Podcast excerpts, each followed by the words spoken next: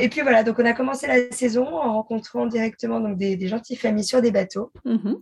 Et donc Ava et Carl ont rencontré leur euh, meilleur copain euh, BFF Forever. et, euh, et donc Ava avait euh, deux copines, donc Charlie et, et Alice, donc, qui avaient 8 ans toutes les deux. Euh, une anglaise et une américaine. Et donc, euh, du coup, bah, Ava a son niveau d'anglais qui a sensiblement augmenté, Ah, forcément. super. Et puis Carl, lui, son meilleur copain, euh, c'était Arthur, un petit Anglais euh, de 10 ans, qui a un goût de la bêtise aussi prononcé que celui de Carl, mais Oula. 50 plus, je vous laisse imaginer. Voilà. Oh là là, l'enfer. Voilà. Donc euh, les deux génies maléfiques réunis, euh, c'était pas forcément toujours une bonne idée. Et Carl, du coup, s'est mis aussi, d'un coup d'un seul, à parler anglais. Trop bien. Voilà. Nos enfants sont passés de bilingue à trilingue en l'espace de quelques semaines. C'est génial. On nous demande souvent, mais qu'est-ce qu'ils apprennent, vos enfants, euh, comme ils vont pas à l'école Bah, pas mal de trucs finalement. Oui, et puis c'est pas comme si tu faisais pas l'école en plus. Alors voilà, bon, au-delà de ça, je vous remercie de remettre en, en question mes capacités de- d'enseignante. Bon, J'avoue que c'est c'est pas une vocation au départ, hein, mais je m'en accommode pas si mal que ça. Et après, c'est vrai que les enfants sont hyper curieux en fait. Mais c'est le voyage enfants, qui, cas, euh, qui aide aussi à ça. Alors, ils le sont déjà euh, au départ, mais ça doit être Oui. encore plus présent et, euh, et ça doit les ouvrir tellement euh, à chaque fois que vous arrivez quelque part et dans tous les endroits que vous avez visités. C'est génial. Tout à fait. Bah, là, récemment, on était en Virginie. On est en Caroline du Sud avec Ava. On s'est fait une journée fille. Je l'ai emmené euh, dans une vieille plantation. Du coup, je lui ai fait tout l'historique de, bah, de temps n'emporte le vent. Ça a commencé Mhm. comme ça. Mais après, du coup, on a visité le village d'esclaves et tout. Donc, on est parti sur cette partie d'histoire, alors que je maîtrisais pas du tout. Donc, on a faire la visite guidée, évidemment. Voilà, je ne m'enorgueillis pas d'être prof d'histoire. bah non, mais c'est bien que ça existe. Voilà, mais j'essaye d'aller trouver les infos et puis, euh, et puis du coup de leur euh, présenter de manière plutôt euh, pratique en termes d'expérience que dans des bouquins ou enfin, quelque chose un peu plus scolaire. Vous aviez prévu de rester combien de temps à Antigua?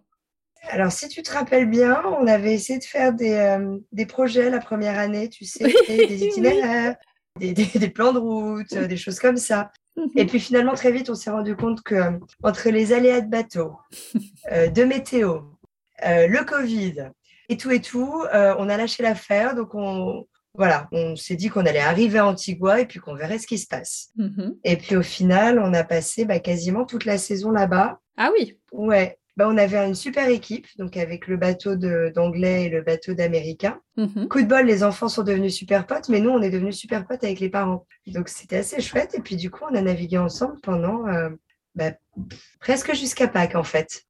Et puis, ouais, nous, on a fait un petit, euh, un petit aller-retour en Guadeloupe parce qu'on a des copains qui étaient en Guadeloupe. Donc, euh, du coup, on en a profité juste après Noël. Et après, on est retourné, euh, on est retourné sur Antigua. On a été à Barbuda. Bon, il n'y a pas grand-chose à faire, mais du coup, on a trouvé quand même un bateau de français avec un prof de kite dessus qui nous a filé des cours de kitesurf. Du coup, oh sympa. voilà, c'était plutôt sympa. Alors, je suis très, très mauvaise, hein, qu'on soit très clair. J'ai lâché l'affaire entre-temps. hein.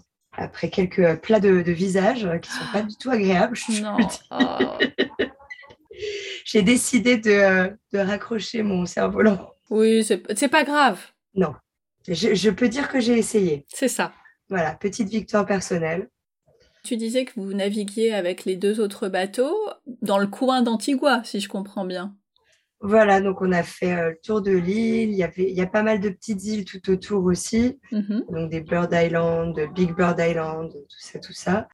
Euh, Barbuda fait partie aussi d'Antigua Barbuda, enfin c'est le Mhm. même pays en tout cas. Au final, ça nous a bien plu euh, parce que l'an dernier, il y avait encore beaucoup de restrictions quant au Covid et c'est vrai qu'on savait pas trop où on avait le droit d'aller, comment y aller, les quatorzaines, pas de quatorzaine. Quand on est allé en Guadeloupe, on avait lu qu'il fallait envoyer un message au préfet de Guadeloupe une semaine, euh, 24 heures avant d'arriver, ce qu'on a fait.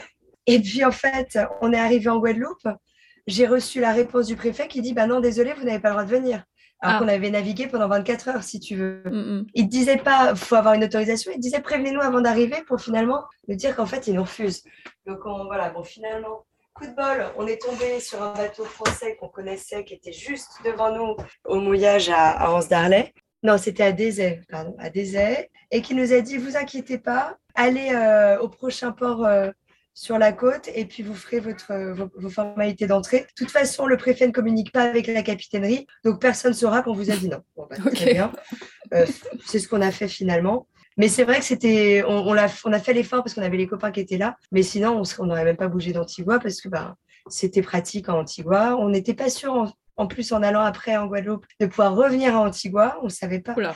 Disons que tout était dit et son contraire en fait en termes de formalité. Mm-hmm. Donc c'était c'était vraiment compliqué de savoir où on pouvait aller, euh, avec quelle formalité, s'il fallait un test, pas de test. On, a essayé de limiter nos déplacements au maximum. Et, finalement, on a trouvé notre compte à Antigua. On s'est fait une petite routine avec, euh, avec des voisins de bateau plutôt sympas. Et puis au final, à un moment donné, on arrive à un truc où tu as l'impression de vivre sur l'île, en fait. Tu commences à avoir tes habitudes euh, chez, chez l'épicier du coin, tu sais où acheter quoi, où aller faire tes lessives. Et c'est vrai que ne pas, à chaque fois qu'on arrive quelque part, ne pas être en recherche et dans l'inconnu, c'est assez agréable de temps en temps. Oui, j'imagine. Et puis vous aviez déjà testé euh, différentes euh, façons de voyager avec votre bateau, donc euh, ça c'était encore une autre façon de le faire.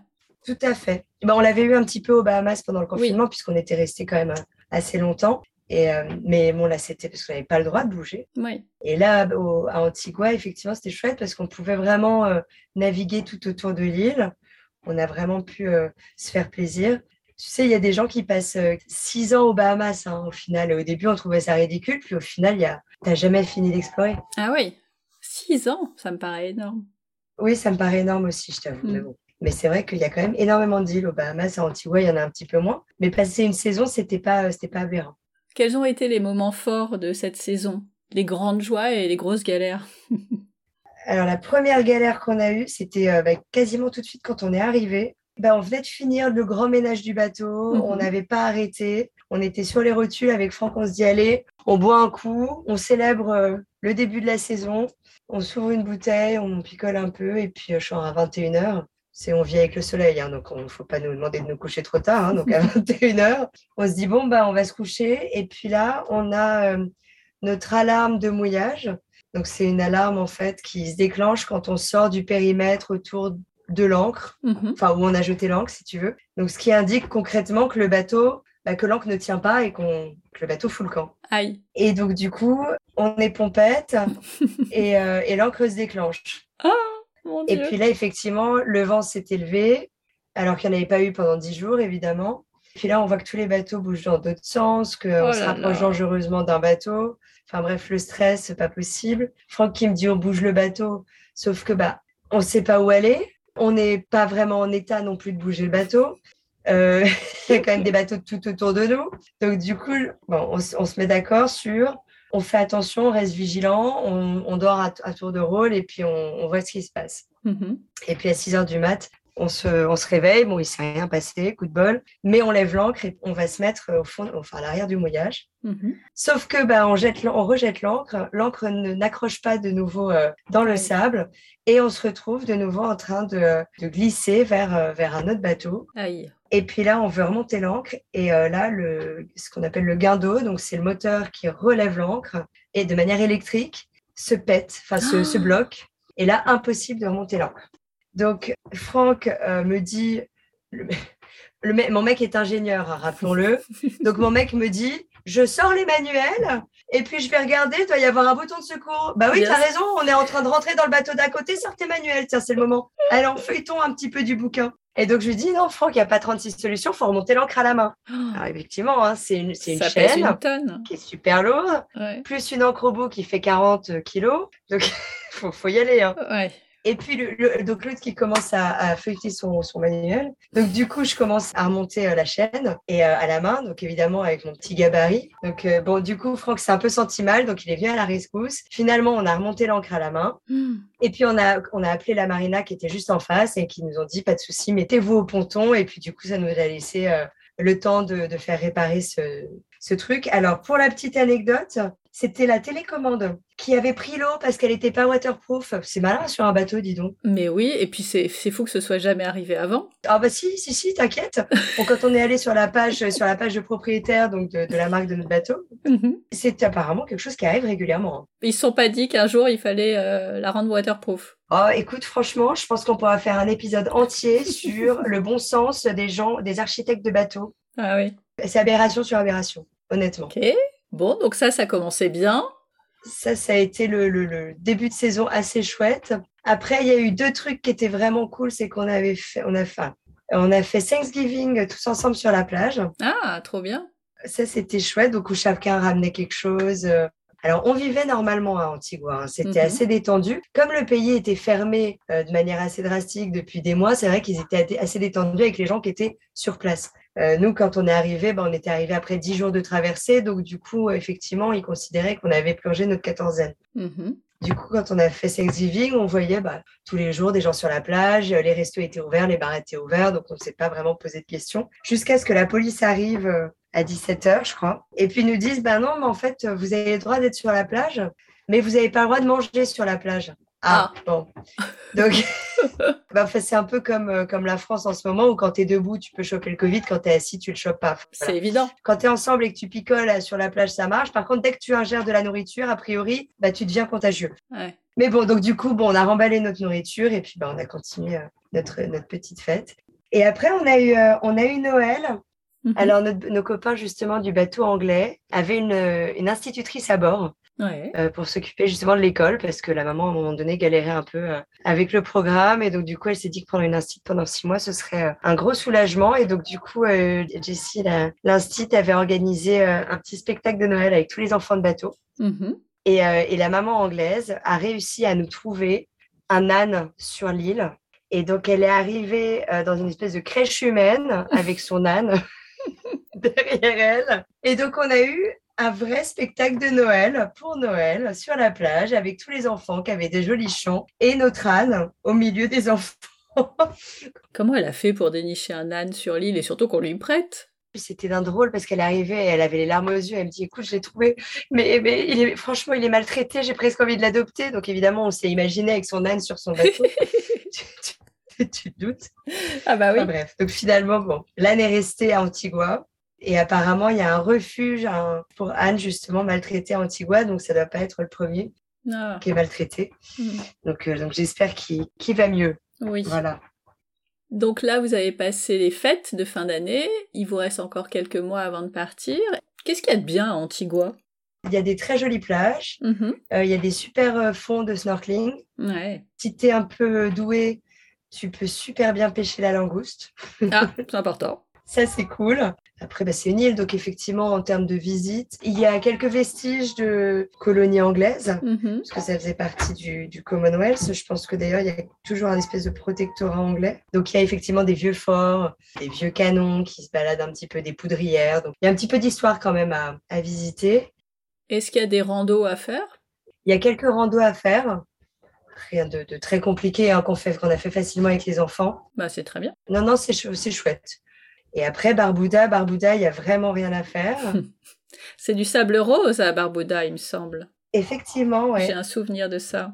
ouais. Sur l'une des plages, euh, bah, je crois que c'est Princesse Diana Beach, je crois qu'elle s'appelle. En fait, le problème de, de Barbuda, c'est qu'ils ont été vraiment euh, ravagés par euh, l'ouragan, euh, je ne sais plus comment, Irma, je crois que c'était Irma. Et du coup, la presque ville qui existait vaguement, qui avait, je sais pas, presque 3000 habitants, si tu veux, est retombée à 1000 habitants parce que bah, toutes les baraques ont été dévastées. Aïe. Les gens sont, sont partis, en fait. Bah oui, Enfin, bah oui, forcément. faire venir euh, les produits par hélico et par, enfin par hélico parce qu'il n'y a même pas de grosses marinas, ça coûte une blinde et c'est très compliqué. Donc euh, c'est plus facile effectivement de, de se relocaliser ailleurs que de, que de remettre en état ce qui existe. Donc nous, on a passé effectivement, euh, bah, je pense un mois, on était venu pour une semaine, on a passé quasiment un mois à Barbuda. Donc là encore, l'approvisionnement est important. Donc on, on, on avait euh, les frigos, les congèles et tout euh, très plein.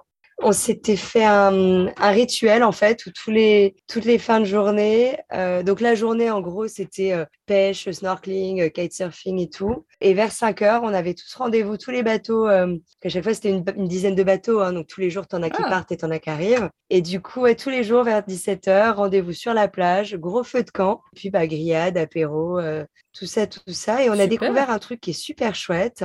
C'est euh, un truc allemand qui s'appelle Stockbrot en allemand. En fait, tu prends un bâton et puis tu mets de la pâte à pain ou de la pâte à pizza autour et tu le fais cuire dans le barbecue, enfin dans le feu. Tu peux mettre une saucisse dedans et tout. Et en fait, les enfants se sont pris de passion pour ça. Donc, c'est devenu notre petit rituel. euh. C'est trop chouette. Ouais, c'était chouette. C'est vrai que les enfants, là, ils ont eu euh, des bons moments. Et nous aussi. Après, euh, après, quand on a quitté Barbuda, on a fait un. Ah, ben oui, ça, c'est une super histoire encore. on, a... on a quitté Barbuda, on est allé à Saint-Martin.